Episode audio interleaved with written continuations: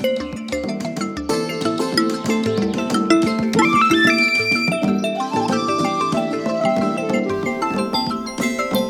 venit! Noi suntem Mara și Andreea și vă prezentăm podcastul Pe deplin, o explorare intuitivă a imunității. În acest podcast regândim felurile în care ne putem implica conștient în funcționarea propriei imunități și aducem în atenție legături surprinzătoare între sistemul imunitar, biologie, identitate, spiritualitate și contextul colectiv.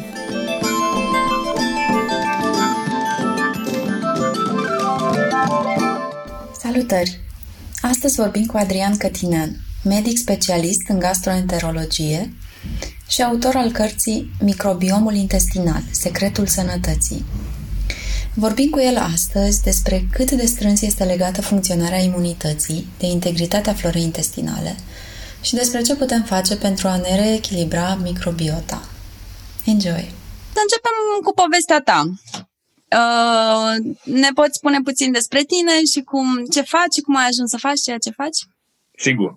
Uh, numele meu este Adrian Cătinean, sunt uh, medic primar interne și gastroenterologie, sunt șef de lucrări la UMFU Hațeganu și, așa cum uh, îmi spun și uh, specializările, uh, mă ocup de aproape 20 de ani, de mai mult de 20 de ani de gastroenterologie Uh, chiar la începutul carierei mele am lucrat uh, preț de 2 ani în cercetare la pediatrie.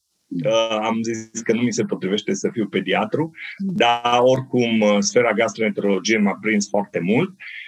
și am lucrat în domeniul tulburărilor funcționale, digestive. Am început cu pH-metrie, măsurarea pH-ului în esofag, la sugar, legarea bolii de reflux de mm, patologie pulmonară, bronșică și așa mai departe. Asta a fost la început. Pe urmă am continuat cu un doctorat uh, legat de boala de reflux, uh, forme fenotipice, boala de reflux, forme fenotipice și manifestări atipice. Mm. Uh, și încet, încet, pe urmă am fost o decadă, aș putea spune, în, în domeniul Uh, terapie endoscopice și am fost printre primii care am făcut ecoendoscopie în uh, România. Uh, am petrecut mult timp în Statele Unite, în fiecare an, câte o lună, câte două luni.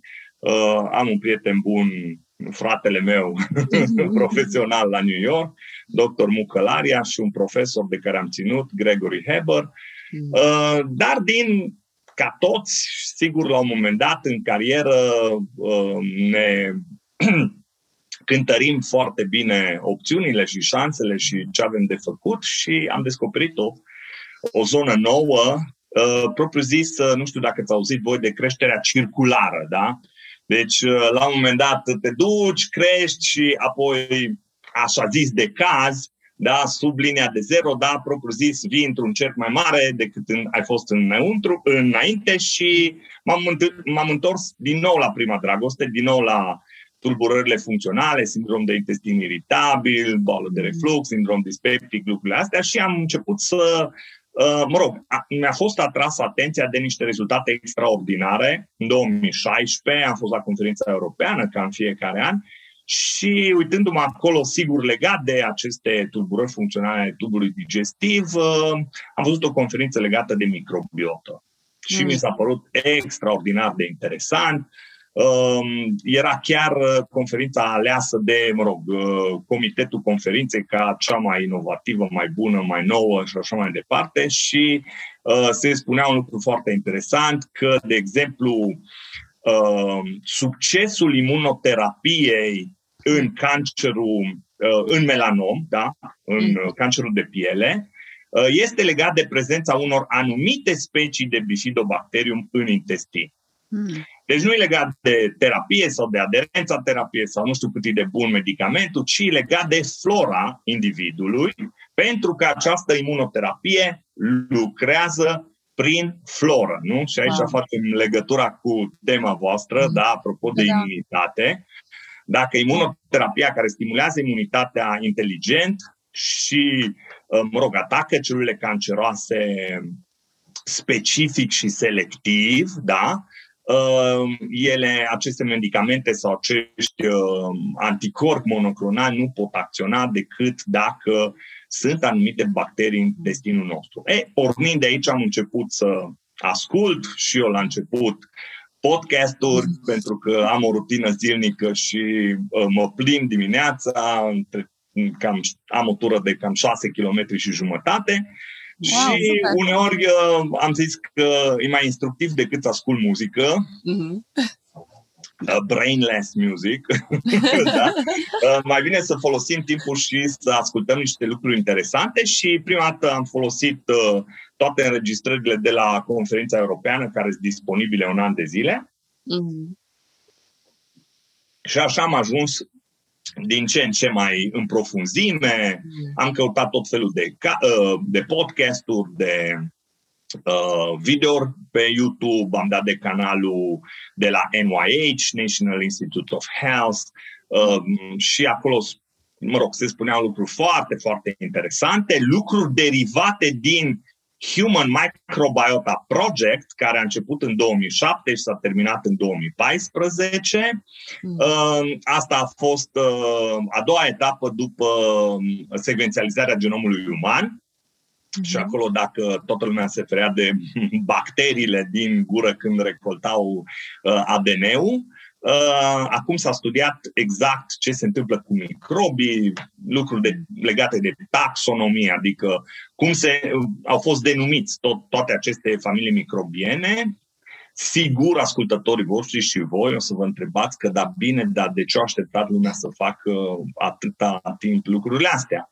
Păi mm. pentru că nu au avut tehnologie să facă altfel înainte Uh, bacteriile dintr-un anumit mediu, știu eu că e intestin, că e ochi, că e tract genitourinar sau că e un metru cub din Marea Sargaselor, da? Mm-hmm. Lucrurile astea se făceau pe medii de cultură. Uh, și în, cea mai, în cele mai multe cazuri nu creștea nimic, pentru că bacteriile astea sunt obișnuite cu un mediu mult diferit de ăsta în care trăim noi, adică lumină solară, radiație UV, mm. anumită căldură, pH, uscăciune și așa mai departe. Vă dați seama că în interiorul intestinului bacteriile trăiesc într-o atmosferă de dioxid de carbon, de metan, de hidrogen sulfurat și așa mai departe, da? și nu în oxigen. Și atunci nu prea puteai crea condițiile să le crești. Da, a fost disponibilă o tehnică genetică, da, 16 RNA, prin care uh, sigur au fost identificate fiecare, puse într-o bază mare de dată, date, dacă vreți să vedeți lucrurile mai în profunzime, vă recomand o carte, My Genome, My Life. Mm. Uh, este a lui Craig Venter și mm, tipul care a secvențializat pentru prima dată genomul uman și acolo vă dați seama, el își descrie viața și, mă rog, toate încercările profesionale prin care a trecut și acolo îți poți da seama că această știință a genomului și a genelor și a secvențializării uh, ADN, ARN și toate lucrurile astea sunt legate mult de computere și n-ar, fi, n-ar putea fi realizate uh, fără computer. Mm. Pentru că sunt anumite fragmente și fragmentele alea identifică, mă rog, anumite specii. Astfel încât din orice material, fie că e țesut, fie că e lichid, fie că da, în ziua de astăzi pot să secvențializezi tot materialul genetic și să-ți dai seama ce fel de bacterii există într-un anumit uh, țesut. Și surpriză, surpriză, nu suntem în multe părți sterili, așa cum mm. credeam noi, adică în tractul genitourinar, bun, urina e sterilă. Nu, urina nu e sterilă. Mm. Asta îmi spunea o colegă, ca să vedeți. Deci o colegă care a făcut uh, specializarea pe uh, transplant renal și acum lucrează la Detroit, dar a făcut specializarea în Franța, îmi spunea, bun, dar urina se poate bea că e sterilă. Mm. Asta în 2004. Uh, nu, uh, urina e plină de uh, bacterii de ale tale, bacterii comensale, care sigur că nu supraviețuiesc în exterior și multe dintre ele sunt atașate, da, într-adevăr, poate că uh, urina propriu-zisă are puține uh, elemente, da, uh, dar bacteriile sunt foarte atașate de uh, epiteliu, de mucoase și o să mm. avem uh, ocazie să, pove- uh, să vorbim uh, despre lucrurile astea. Cam pe scurt sau pe lung, cum vreți voi, asta e povestea mea. Am devenit din ce în ce mai implicat în ceea ce privește microbiota. Am scris o carte, Microbiomul intestinal, secretul sănătății, mm. care am lansat-o în 2019. Uh, area de cercetare e dedicată aproape exclusiv microbiotei. Am un studiu publicat, mai multe, trei studii publicate în Nutrients, care sunt, este o, o revistă foarte bine cotată. Mm. Uh, unul despre sindromul de intestin iritabil și două pe probioticul cu care lucrez eu și care vedeți aici în spate, Megasport Biotic, mm. uh, pe protecție hepatică și pe model de boală inflamatorie intestinală. Mm. Uh, dar nu numai. Mai avem și alte lucrări și sigur, mai avem și alte în plan, dar uh, propriu zis mi-am schimbat paradigma uh, felul în care privesc suferințele digestive mm-hmm. și le leg uh, indisolubil de, de starea microbiotei. De starea de eubioză, care e normalitate, sau de disbioză, care este o uh, floră deranjată. Mm. Îmi place câtă pasiune se simte în, în povestea ta, în ceea ce faci și mulțumim tare mult că împărtășești asta cu noi. Da, și, mulțumesc uh... și eu de invitație. Eu vorbesc ori de câte ori am ocazia, pentru că numai uh, educând pe mm. alții, nu, duci, uh, duci cunoașterea mai departe și uh, schimbarea unei, unei paradigme în care eu cred că aceasta clasică în care, mă rog, suferințele digestive le tratăm cu remediile pe care le folosim la ora actuală, Uh, nu ne duc la nici, nici pe departe aproape de 100% eficiență. Suntem undeva sub 50%. Uh, ne poți spune, te rog, uh, așa pe înțelesul tuturor, ce este mic- microbiota, uh, care este diferența între microbiotă și microbiom? Sunt aceleași lucruri? Ai menționat aici cuvinte pe care mi-ar plăcea tare mult să le explorăm, să le, le explicăm. Să le, le explicăm. explicăm. Perfect. Am scris aici în uh, primul capitol din cartea mea și aș vrea să vă citesc dacă nu vă deranjează. Da? Uh, zice așa, pentru a avea o redare vizuală, imaginați-vă o navă spațială cu structură, motoare și computere care ar reprezenta partea umană. Iar personalul care întreține și conduce nava este reprezentat de microbi. De fapt, noi suntem un superorganism și ar trebui să ne gândi, ar trebui să ne oprim în a mai gândi la noi ca fiind specia Homo sapiens sapiens, mamifer care prin evoluție a ajuns să fie în vârful lanțului trofic. În ultimă instanță, suntem o sumă uriașă de microsisteme ecologice care interrelaționează și depind unele de altele, așa cum spune microbiologul Kiran Krishnan, păduri tropicale, vorbitoare și umblătoare. Ce frumos! și vizual, ușor de, de reprezentat, de înțeles. Da, de, de fapt, uh, acum ascultătorii nu o să vadă, dar în podcast... O să punem... Uh... Uh, coperta cărții mele asta sugerează uh. un om îmbrăcat într-o pădure, într-un rainforest, da, o pădure tropicală și în mijlocul pădurii tropicale, bineînțeles că e un râu și uh, e un lac, ca și într-un ecosistem natural. Da, eu l-am figurat ca și tubul digestiv. Este Asta a fost ideea mea. Foarte frumos. ilustrativ. Da, și Bun, uh, microbiota este suma tuturor bacteriilor, uh, acum fagi, virus, fungi, tot, tot ce uh-huh. există, microorganisme, da? Iar microbiom înseamnă suma acestor microorganisme cu aparatul lor genetic. Și mm. aici sunt, uh, dacă avem 40 de trilioane de elemente, trilioane, da, de elemente în intestin, uh, avem 2.2 uh, milioane de gene bacteriene pe care noi le folosim zi de zi Uh, pentru că noi, surpriză, nu avem decât 22.000 uh, de gene care codifică proteine, mai puține de aproape patru ori decât un vierme de pământ, care are 48.000 de gene care se, uh, sintetizează uh, proteine. Hmm. Așa că, nu, e o magie da, în corect. felul în care am ajuns în vârful lanțului trofic.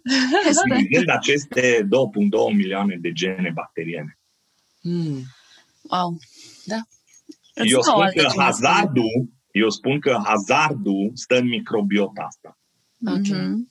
Da. Ele, bacteriile astea sunt îndrumate de o mm-hmm. inteligență, să-i spunem, mm-hmm. da? Mm-hmm. Astfel încât ne dă unicitate uh-huh. doi gemeni homozigos din aceia care sunt uh, identici din, uh-huh. din același ou, da?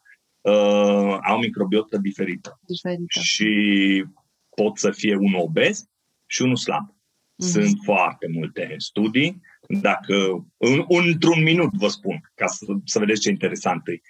Uh, s-a luat uh, șoareci crescuți sau șobolani crescuți în condiții de uh, sterilitate absolută, da? Născuți, crescuți, da? da? Și au fost însămânțați cu uh, fecale, cu, micro, cu uh, material de microbiotă, uh-huh. de la un geamăn slab și de la geamănul obez, da? După care a urmat același regim de viață, de alimentație și așa mai departe. Surpriză! Uh, șobolanul însămânțat de la fratele slab a fost în continuare slab și uh, muscular, iar celălalt s-a făcut obez. Da, wow, da. După care s-au dat uh, antibiotice din belșug și li s-a șters flora și au fost însămânțați pe dos. Și, din nou, același lucru s-a întâmplat. Wow! Deci, vă dați seama ce importantă e microbiota în, știu eu, stabilirea sau setarea greutății unei persoane. Corect. Da. Și nu numai. Uh, Dar aceste studii, vă dați seama că au mai mult de 10 ani. Hmm, și da. încă lumea hmm, nu prea știe despre lucrurile astea. Așa e. Așa e, așa e. În continuare, în continuare suntem tributari, uh, nu fac sport, uh, știu eu, mănânci uh, prea multe calorii. Mm-hmm, mm-hmm. Ceea ce e adevărat până la un moment dat, dar nu în totalitate. Corect. Mm-hmm. Dar uh, care e legătura între microbiotă și imunitate? Am mai vorbit, adică ai menționat așa un pic mai devreme, dar poți să dezvolți, te rog, legătura? Da, o să vă spun un lucru foarte interesant pe care l-am aflat și eu uh, vizionând uh, conferința prietenului meu, Kiran Krishnan, care mă onorează mm. cu, cu prietenia și colaborarea. Suntem și cu autor pe ultimul articol, mm. uh, care spune că și explică foarte frumos și o să încerc să vă explic și eu. Uh, microbiota, imaginați, imaginați-vă mucoasa digestivă, da? sau suprafața mucoasei, nu numai digestivă, și respiratorie, uh, respiratorie și urogenitală. Da?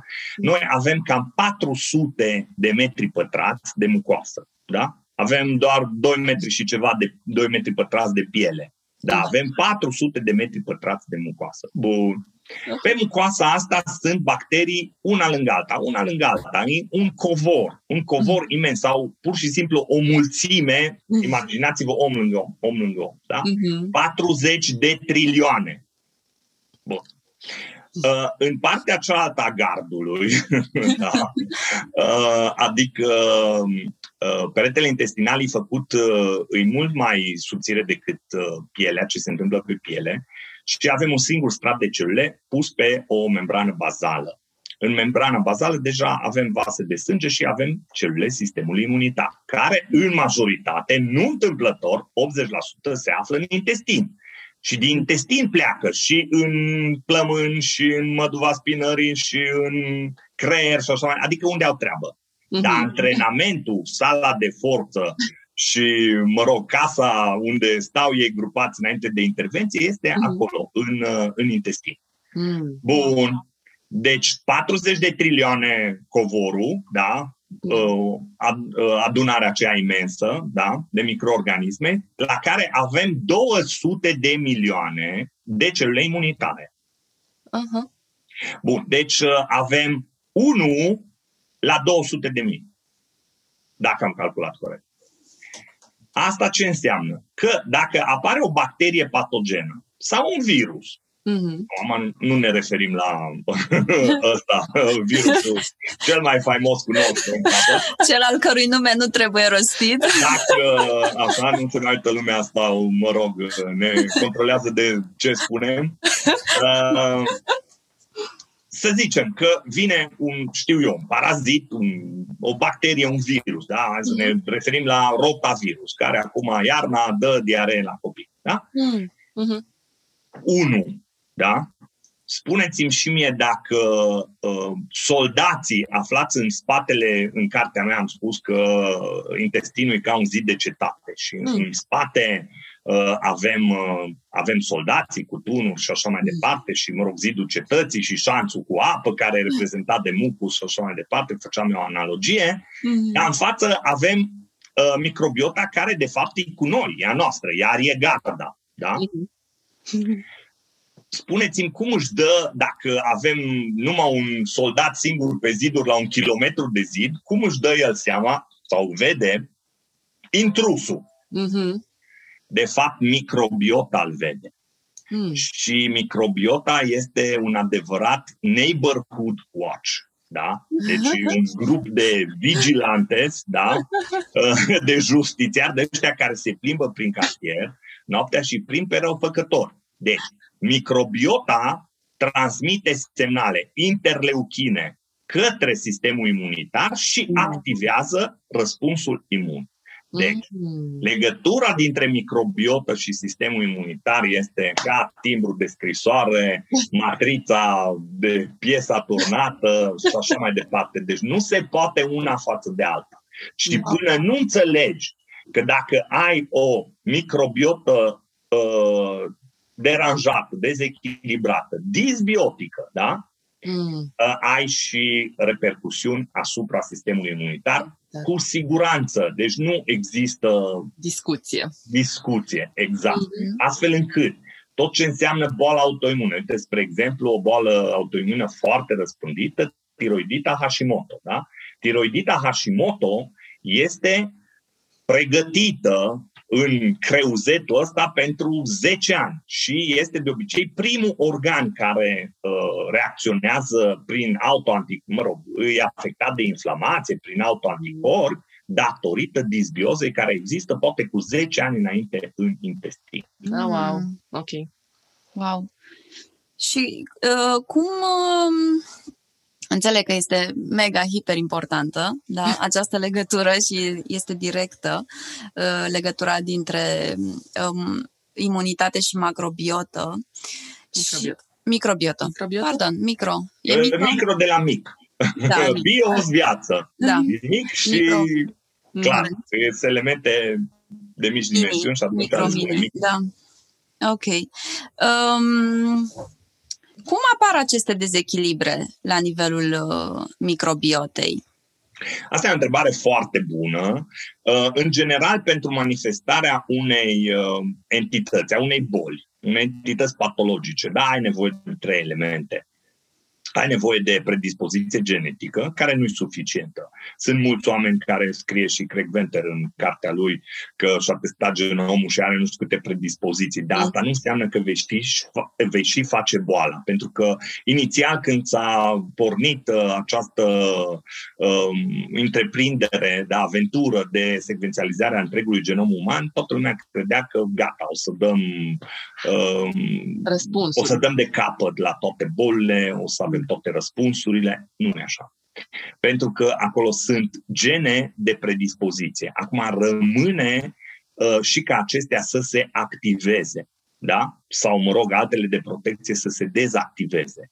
Astfel încât, uh, de exemplu, cancerul sau drumul către cancer e un proces foarte lung și nu, nu, nu se întâmplă chiar atât de ușor. Ai nevoie, de exemplu, de 40-50 de mutații ca să te ducă la uh, geneza unor uh, celule canceroase, da? din niște celule normale. Sigur că inflamația, așa le spun studenților mei, inflamația este principalul driver uh, pentru cancer, pentru că înseamnă distrucție și reparație, distrucție într-un ciclu nesfârșit și până la urmă apar erori de copiere și, mă rog, se selecționează anumite sușe care întâi sunt displazice, pe urmă sunt uh, canceroase. Mm-hmm. Uh, deci, am spus că predispoziția genetică. În al doilea rând sunt factorii de mediu. Vedeți că toată lumea spune, și CDC-ul, și, mă rog, toate, uh, și World Health Organization mm. uh, uh, spun că factorii de mediu, poluarea, Mm.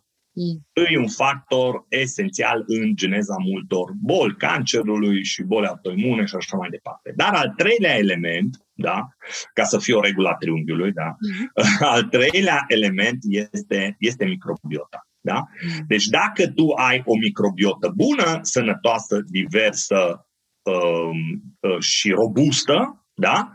Um, asta ar fi cuvintele care ar trebui să caracterizeze o microbiotă sănătoasă, uh, atunci sigur nu vei avea o manifestare, îi spunem noi, în fenotip a unei predispoziții. Da? Mhm.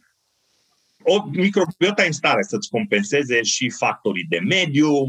Vedeți, uh, părinții noștri, sau mă rog, tatăl meu are 85 de ani și nu ia niciun medicament. Da, Mulți înainte. uh, este născut înainte de era antibioticelor. Mm. Da? Și până la 14 ani n-a făcut niciun tratament antibiotic. Acum, prin perspectiva microbiotei, îți poți explica multe lucruri. De ce e așa de sănătos? Sigur că a avut grijă de el, sigur că e un om foarte disciplinat, mai disciplinat decât mine.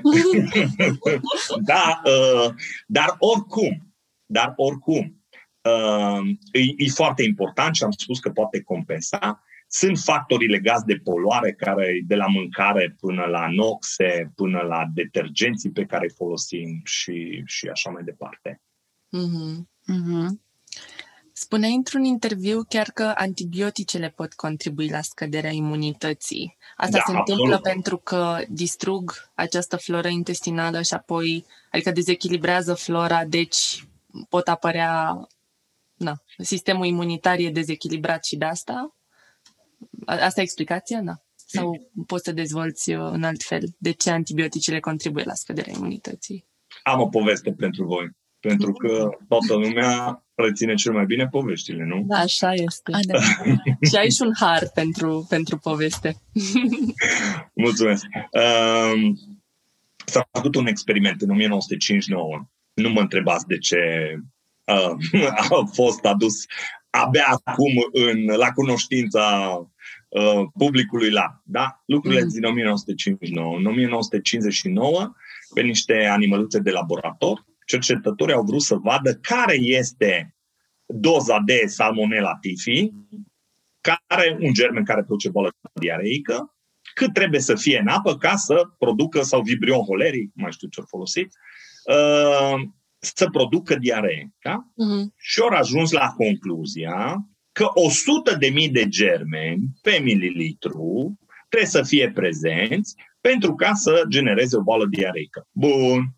A doua zi, la tot lotul de studiu, le-au dat un antibiotic, nu mai știu, tetraciclină sau cloramfenicol. Un antibiotic. Mhm. Uh, nu există antibiotic puternic, cu spectru foarte larg, da? Mhm. Pacienții mei tot timpul spun a- au această expresie, am luat un antibiotic puternic. Nu, e un antibiotic potrivit. Mhm. Da, bun, că poate să fie cu un spectru mai îngust sau mai larg, adică pentru toate bacteriile. Bun, s-a dat un antibiotic cu spectru larg, da? Pentru o zi. Și apoi, a doua zi, au încercat să vadă care este doza de, mă rog, germene care produce boală diareică. Mm. Surpriza a fost foarte mare și anume că prezența a doar 3 germeni pe mililitru în Mm. apa de băut a animalelor de laborator le poate produce boală diareică. Deci, Mm. au dat de pământ cu The Neighborhood Watch. nu? Corect, corect, corect, Da. corect. Și n-am mai fost acolo să De intervin. aici trageți concluziile. Da, Mhm. wow. Cred că fiecare dintre noi, mă rog, are o, o, o viroză, da? o infecție virală. Da? Mhm. Și, din păcate, medicul de familie prin telefon uh, ia un antibiotic. Mm, da, Uh, da, am auzit. uh, da, despre uh, ce, un amoxiclav, un amoxicilină. Bun. O doză Mhm. de amoxiclav șterge 90% din flora. Nu mă înțelegeți greșit. Flora se reface Mhm. urgent, dar nu se reface niciodată cum a fost. Mhm. Deci se schimbă, flora, sigur că flora e foarte complexă, dar acolo sunt niște echilibre pe care noi încă nu le cunoaștem foarte bine. Mhm. Mhm. La 1500 de specii, la o persoană, vă dați seama cum sunt niște riglete, unele mai sus, unele mai jos, da? Tu ai dat antibiotic, bum, ai dat cu nucleară, da? Da. După care, sigur, fiecare se recovery, uh, care au fost mai mulți, mai ușor, care au fost mai puțin mai greu, care au fost foarte puțin, poate deloc. Vă dau un Da. exemplu.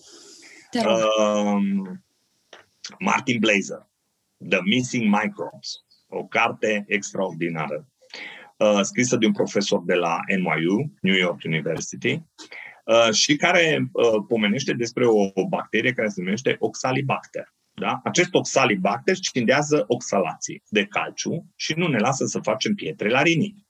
Hmm. Care credeți că uh, sunt pacienții cu cea mai mare frecvență a litiazei renale, a pietrelor la rinichi? Cei care, Ăia care au avut infecții urinare repetate. Dar nu din cauza că E. coli sau știu eu ce alte bacterii uh, identificate în sumarul de urină Mhm. uh, fac ele pietre. Nu. Din cauza că nenumăratele cure de antibiotice au șters oxalibacter din floră, așa că nu mai are cine scinda lucrurile respective. Um, Totul are sens acum. totul are sens, iar eu am uh, suferit de infecții urinare cronice timp de 10 ani. Încă n-au apărut uh, și îți dai seama că am trecut prin multe cure de antibiotic până când am ajuns la răspunsul, care răspunsul inclu- include și ceea ce vorbim noi aici. Dar da, încă nu am ajuns la pietre la rinic, dar poate Sper, din suflet. și eu sper din suflet. Ma, uh, pietre pot să fie, dar pot să nu fie simptomatice, știi? Mm. Trebuie probabil identificate, știi? O Mhm. ecografie mai Am atentă să- sau așa. Am să cercetez, am să cercetez, că asta nu auzisem până acum și vreau să... Uh, Da, din păcate, nici mulți urologi uh, nu Da. știu lucruri despre floră. Uh, Ah, o categoric. să fiu blamat. Nici, uh, nici mulți ginecologi nu știu multe lucruri despre floră, pentru că altfel nu ar face 85% cezariene. Hmm. Hmm. Poți să ne spui un pic mai mult despre asta? de am adus-o în discuție ca să vă spun mai mult. Da, bun. Bun.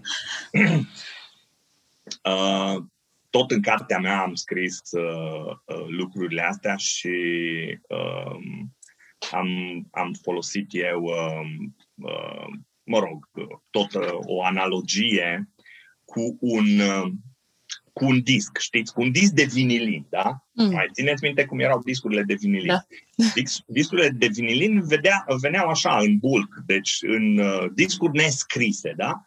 Și pe urmă, mă rog, erau înscrise cu respectiva informație. La fel, uh, pot să spui că este și sistemul imunitar al unui nou născut, Hmm. care așteaptă să fie înscris pe discul lui, da? Hmm.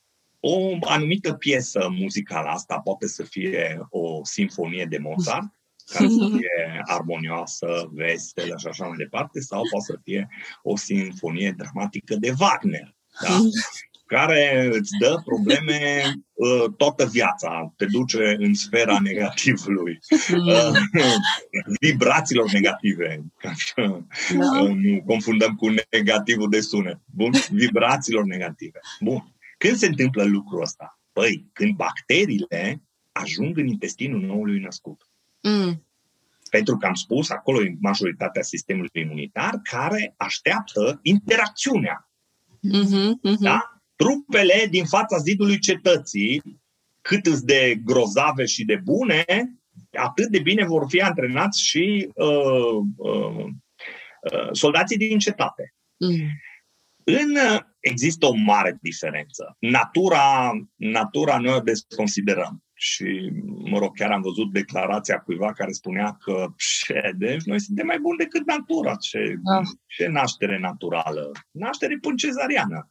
Da. Uh, uh, sigur că presiunea socială și presă și, mă rog, nenumărate lucruri, dar din partea din partea noastră, a medicilor, n-a venit informație. N-a venit informație să se explice la ce se expun și la ce riscuri. Da? Așa.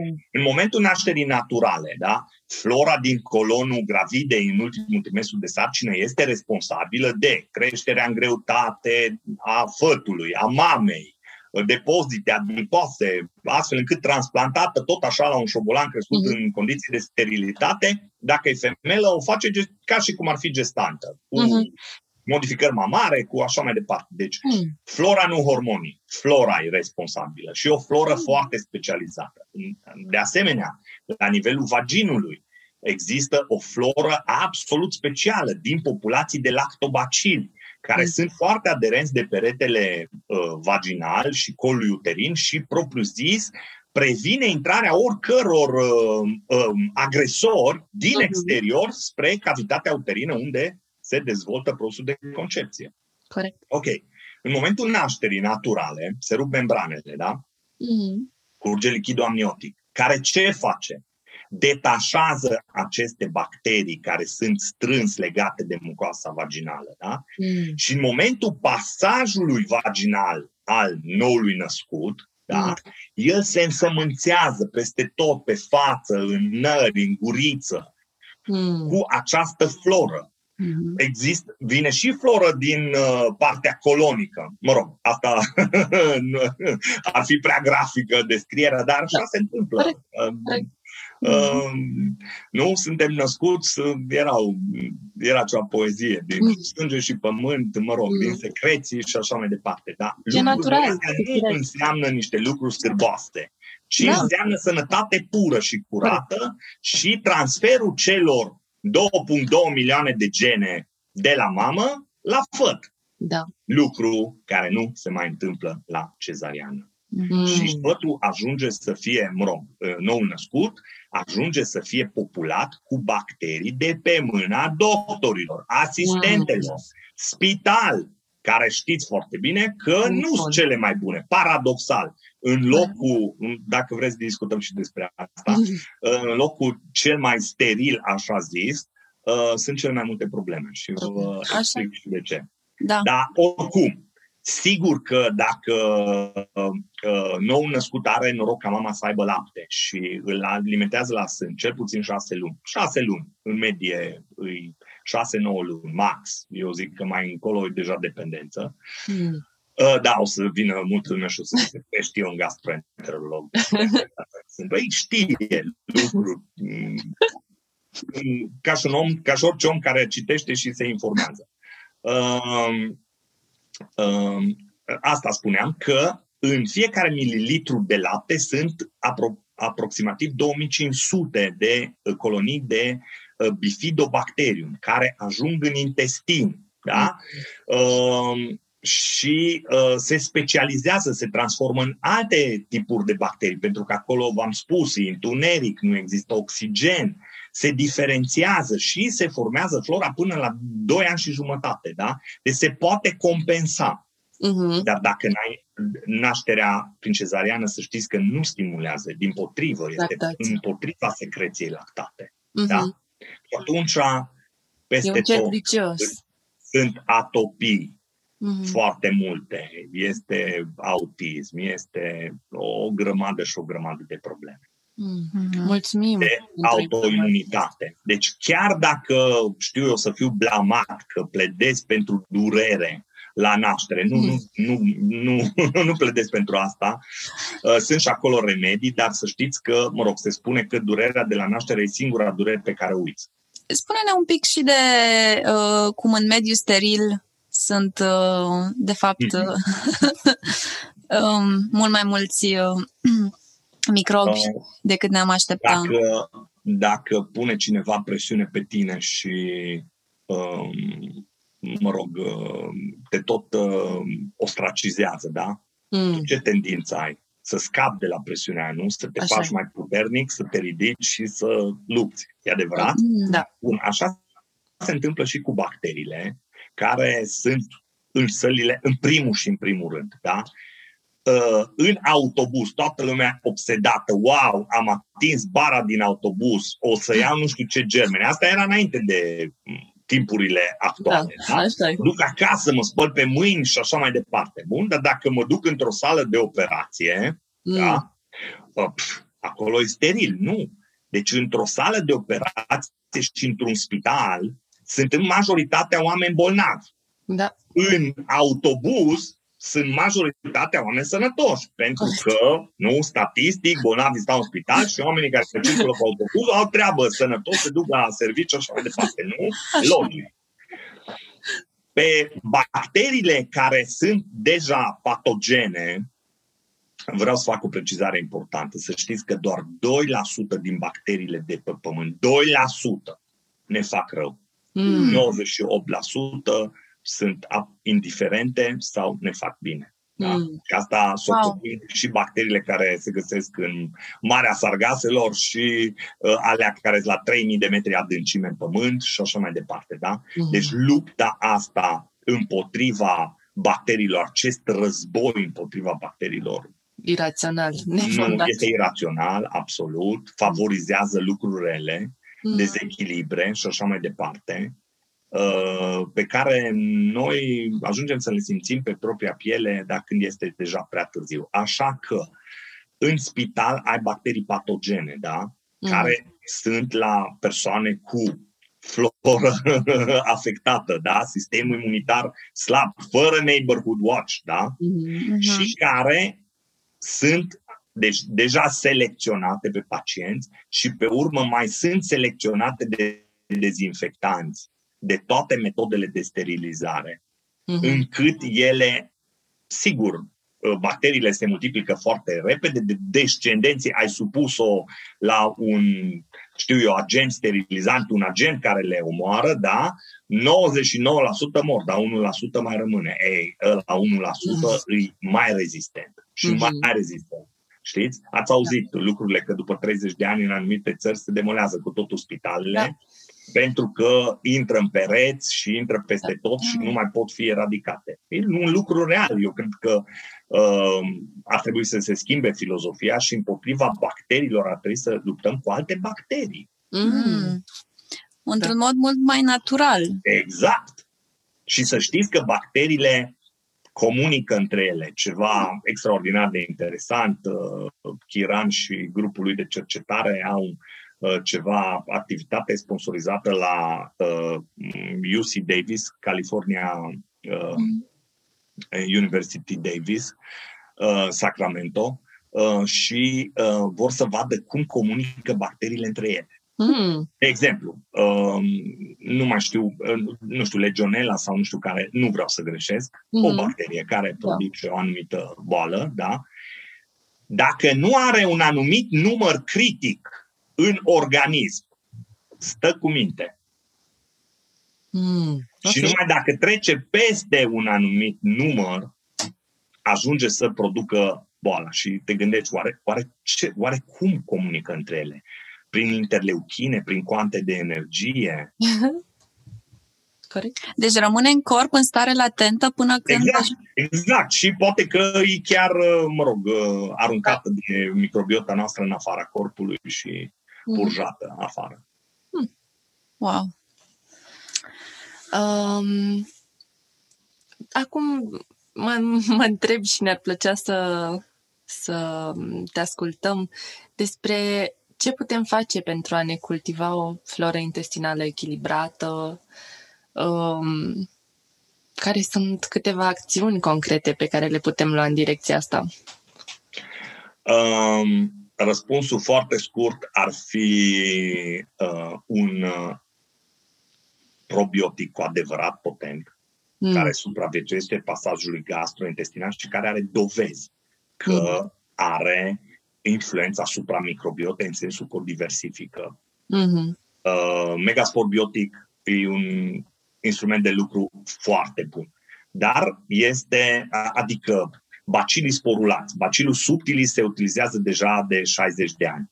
Bacilul subtilis este în componența Megaspor și mai sunt încă alți patru eroi. Mm. Uh, am făcut noi un, un filmuleț așa ilustrativ cu cei cinci eroi din uh, Megaspor Biotic. Bun, deci Megaspor e un instrument foarte bun. Pe urmă, există un uh, preparat care este un prebiotic. Sunt foarte multe prebiotice. GOS, FOS, SOS, uh, oligo, fructo, mm, silo, mm, oligozaharide, care dau de mâncare la anumite bacterii. Mega Prebio, care e tot de la Microbiome Lab cu care eu lucrez și cercetez, este primul prebiotic care nu dă de mâncare la toată lumea, ci hmm. dă de mâncare doar la specii cheie. De exemplu, dau două uh, fe- Fecalibacterium prosnițae și Acamantia mucinofilia, care sunt în relație directă cu linfocitul T-reglator, linfocitul care reglează răspunsul imun. Da? Hmm.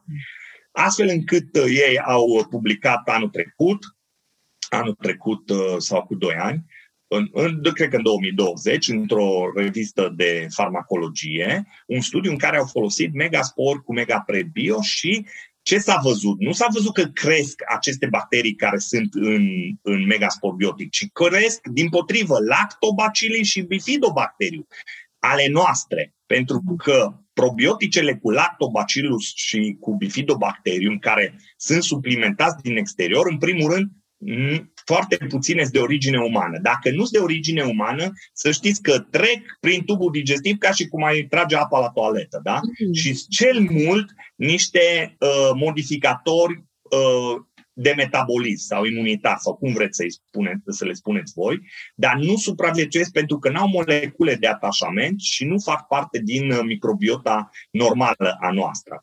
Ăsta, uh, Bacillus subtilis, de exemplu, îl avem, dar într-un număr foarte mic, 2 milioane. În momentul în care dai 2 miliarde, deja lucrurile se simt și acești uh, bacili sporulați Uh, fac o acțiune de poliție intestinală. Cum aj- cum aj- și nu numai asta, dar ei sunt legați de dezvoltarea noastră filogenetică și de aia e foarte valoros. În primul rând, pot să ai, au un ciclu de viață dublu.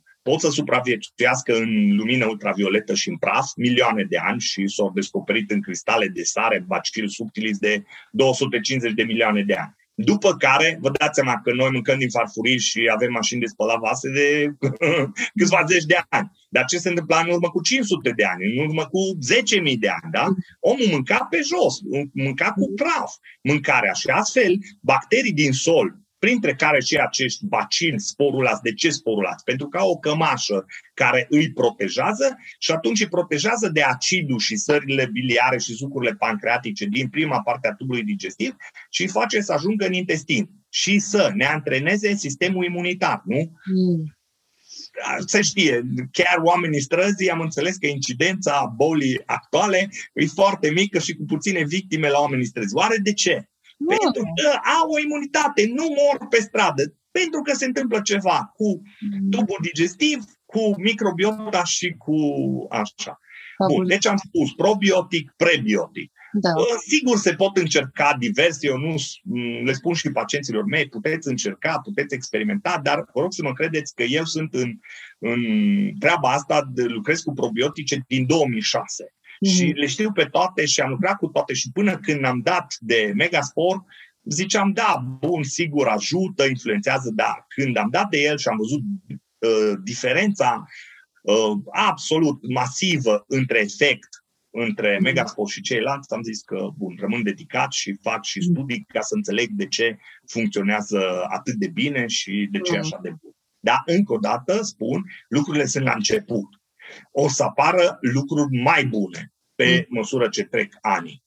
Uh, tehnologia asta de a suplimenta anumite bacterii, să știți că e încercată. S-a dat din exterior și acamanția mucinofilia.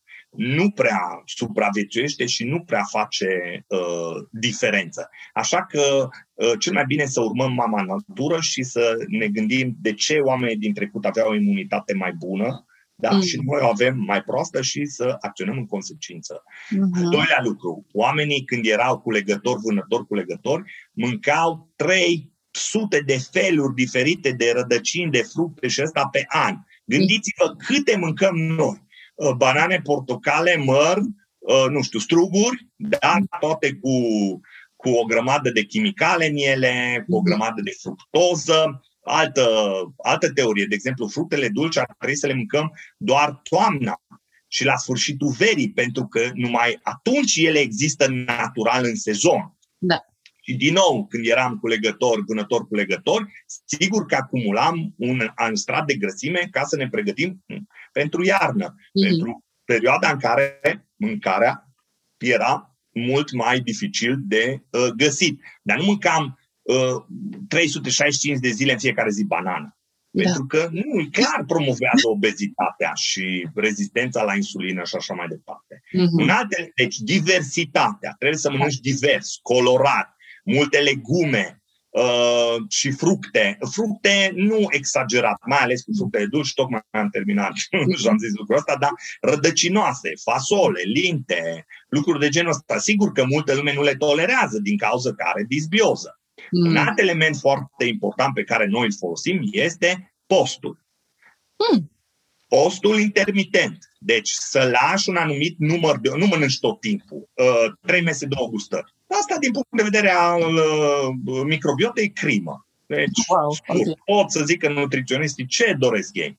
Mm. Uh, trebuie să lași un timp ca produsii de metabolism din primul strat de bacterii să dea de mâncare la al doilea strat de, de bacterii și asta nu se întâmplă decât în perioadele interdigestive. Și tot aici îmi amintesc de un studiu și o poveste cu șarpele boa. Mm. șarpele boa, mm. știți că are lungi perioade în care nu mănâncă, de mm. fasting și are o perioadă scurtă de feasting, de, uh, în care bagă prada cu totul, da? da?